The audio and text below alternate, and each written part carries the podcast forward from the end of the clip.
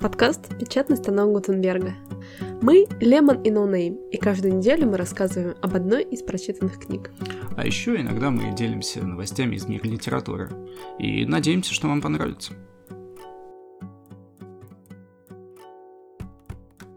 Добрый вечер, друзья! Привет! Сегодня, без всяких вступлений, вновь расскажу вам про книгу Энн Тайлер «Случайный турист». Не слышал, не читал. Ну, вообще что-нибудь слышал? Нет. Про Энн Тайлер? Вообще нет. Хорошо, на самом деле она написала, около десятки, более десятка романов. Среди них, давай я назову парочку, может быть, все-таки ты слышал какие-нибудь хотя бы. «Морган ускользает», «Катушка синих ниток», «Удочеряй Америку», нет? Нет. На самом деле я слышала про несколько книг, но читала только вот эту. Только «Случайный турист». Да. Она довольно знаменитая писательница, живет в Балтиморе, и множество ее книг как раз-таки все происходят в этом городе, в Балтиморе.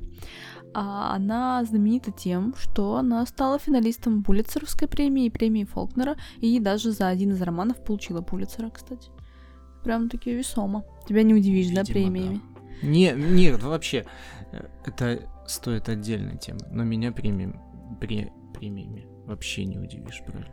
Хорошо, я буду иметь в виду. Потому что там какая-то тусовка собирается также. В любой, где вот вы видите, кого-то награждают. Очень редко бывают реально какие-то такие вот независимые премии, которые выдаются. А так вообще это просто тусовка там кого-то. Кого сегодня выйдет? Я слышал, помнишь, там вот этот вот есть. Но это мое такое мнение. Это потому что тебя не выдвинули, да? На блокпост? Не номинировали? Нет. Немножечко еще, да, про «Случайного туриста» и про Энн Тайлер. Мне лично понравилось, что она, когда училась в университете, специализировалась в области русского языка. Это довольно необычно. Нет? Для Балтимора?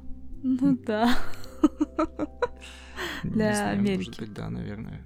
Не готов сказать, тоже ничего не знаю. Тебя ничем не удивишь. Нет, смотри, дело не в удивишь, а в том, что я не знаю, я не разбираюсь в этом вопросе. Как-то, широко ли распространен именно русский язык за рубежом или там в США, конкретно в каком-либо штате, это надо изучать. Конечно, это я нужно вообще работу писать.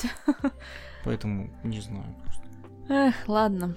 Еще по этому же роману снят фильм, называется он «Турист по неволе», он довольно староват, 1988 года. Ничего не слышал. Ну что ж такое?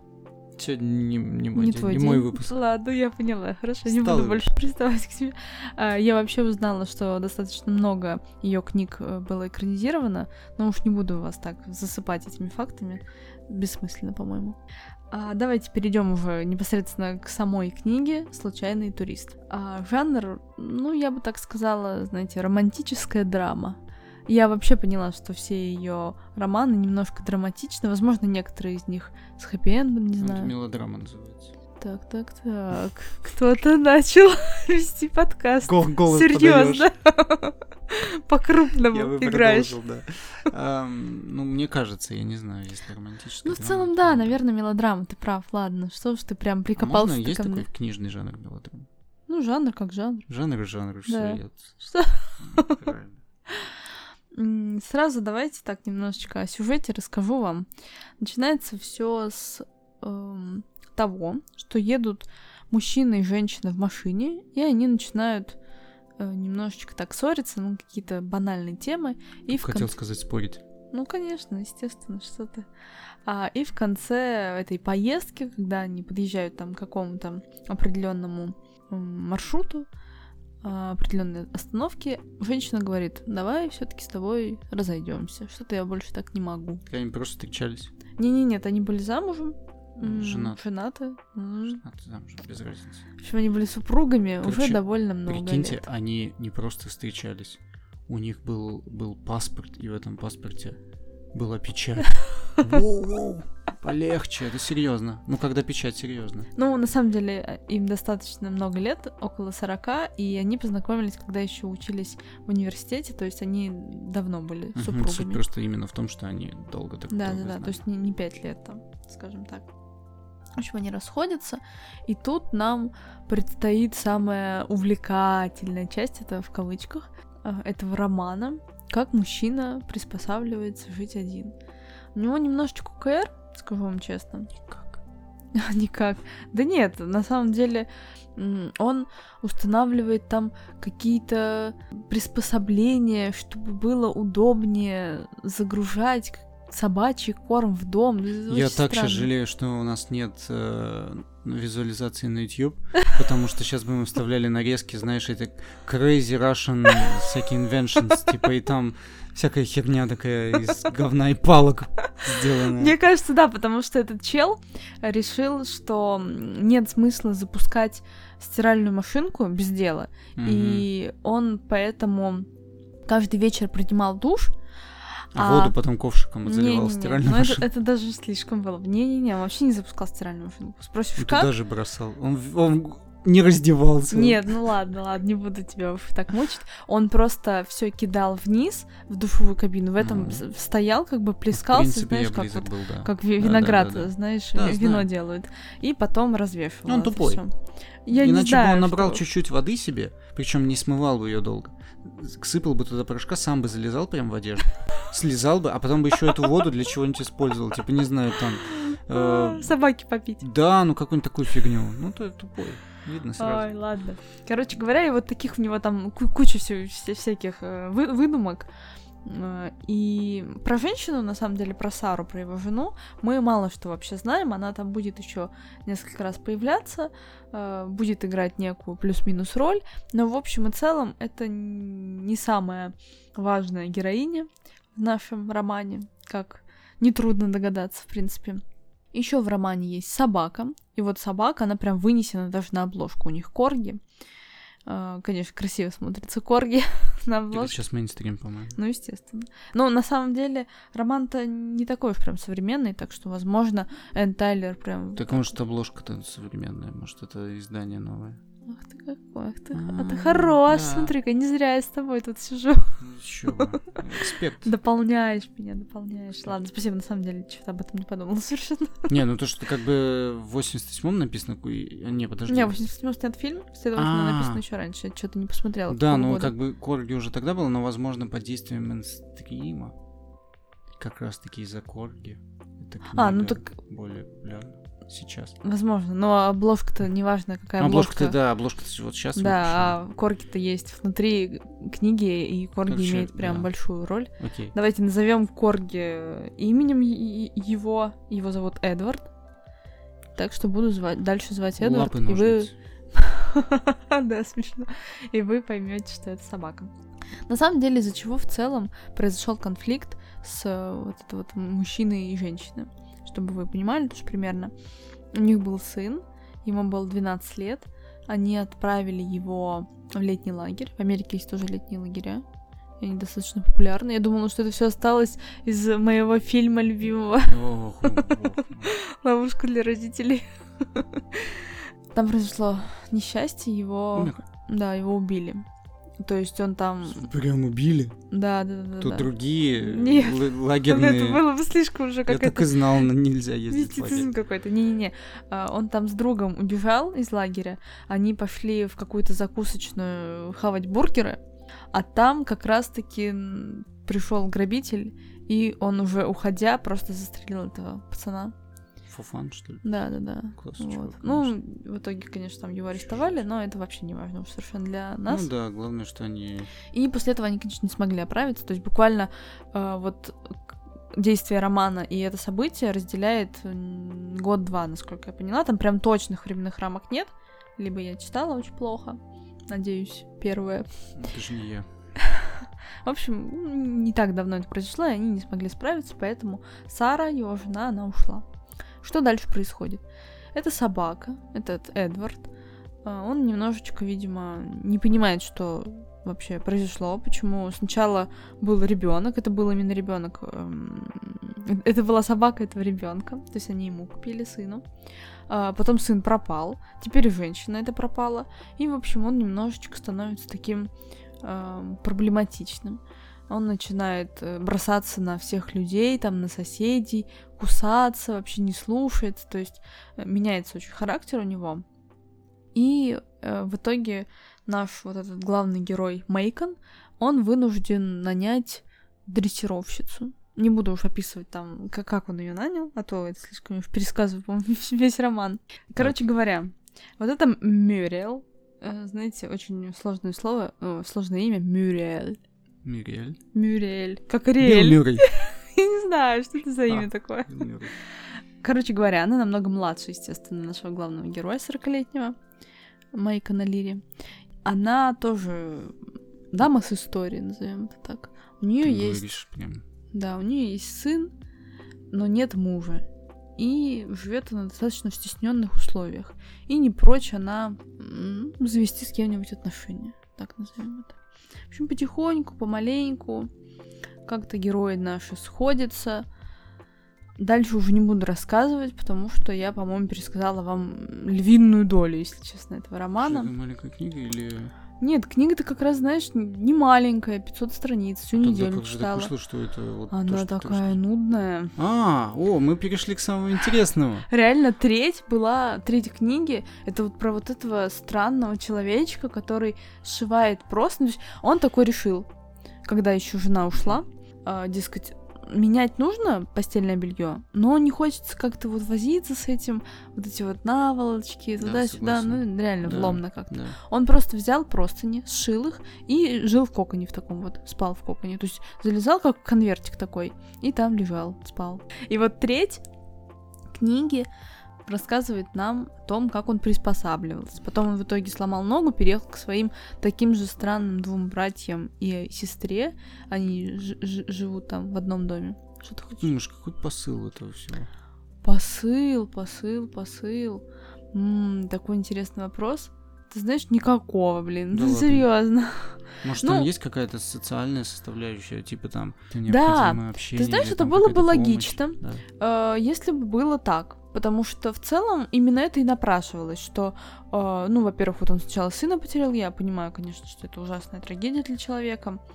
Потом он развелся, он там не развелся, он разошелся с женой. И вот появляется вроде бы как женщина, да, и по всем законам жанра она должна вдохновить его на продолжение жизни, на то, чтобы он не опускал руки. Они должны быть в итоге вот такие счастливые граждане, да. Но из-за того, что главный герой, во-первых, сам реально очень странный. Я ничего не имею против фишечек людских, знаете, но этот чел реально странный, вся его семья реально странная. То есть там несколько разных бытовых описаний, и вот, например, они сидят вчетвером за каким-то обеденным столом и решают, открыть им занавески, расшторить окна или не расшторить, и какие есть плюсы и минусы у этого события. И вот так они подходят просто ко всем бытовым вещам, они на самом деле такие асоциальные личности, но... Я уж не знаю, специально ли или нет, но авторка сделала их, реально, странными просто. То есть не просто такие, немножечко асоциальными, а вот совсем реально странные. Я все читала и думала, да что с вами не так? Серьезно? Такое не бывает. А далее приходим к вот этой вот женщине, да, к Мюриэль. Вроде бы как, опять-таки, по тем же законам жанра, должно быть, просто такая адекватная женщина средних лет, да, хочет выйти замуж, что действительно так, возможно, проще в ее ситуации. Но она тоже совершенно не вызывает симпатию. Начинается, вот, сначала я о ней хорошо достаточно думала, но из-за того, что, как она дрессировала этого бедного Эдварда, это сразу меня смутило. И вроде бы как на этом моменте герои поссорились, но потом он снова вернулся к этой Мюриэль, и я вообще уже не поняла, что происходит в голове у этого Мейкона Лири. В общем, она не совсем прям уж так профессиональная дрессировщица. Дрессировала она несколько странным способом. Не знаю уж, действительно ли так нужно или не нужно. Я хочу верить, что не нужно. В общем, Эдвард там пытался лаять или броситься на нее, что-то такое. А она просто подняла его, знаете, как вот поднимают поводок, и он просто висел у нее в воздухе и задыхался. Естественно, Мейкону это не понравилось. Он сказал, отпустите собаку, и все, и прощайте. И мне это тоже вместе с Мейконом не понравилось. Я не поняла, что это такое вообще.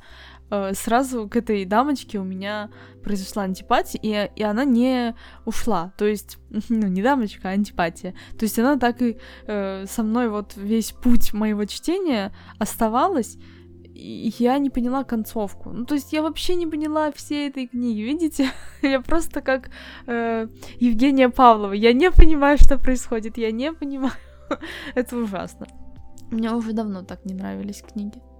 Книга тебе понравилась? Гараж, да? Нет, я хочу... Нет, конечно, правда не понравилась. Вот я на полном серьезе.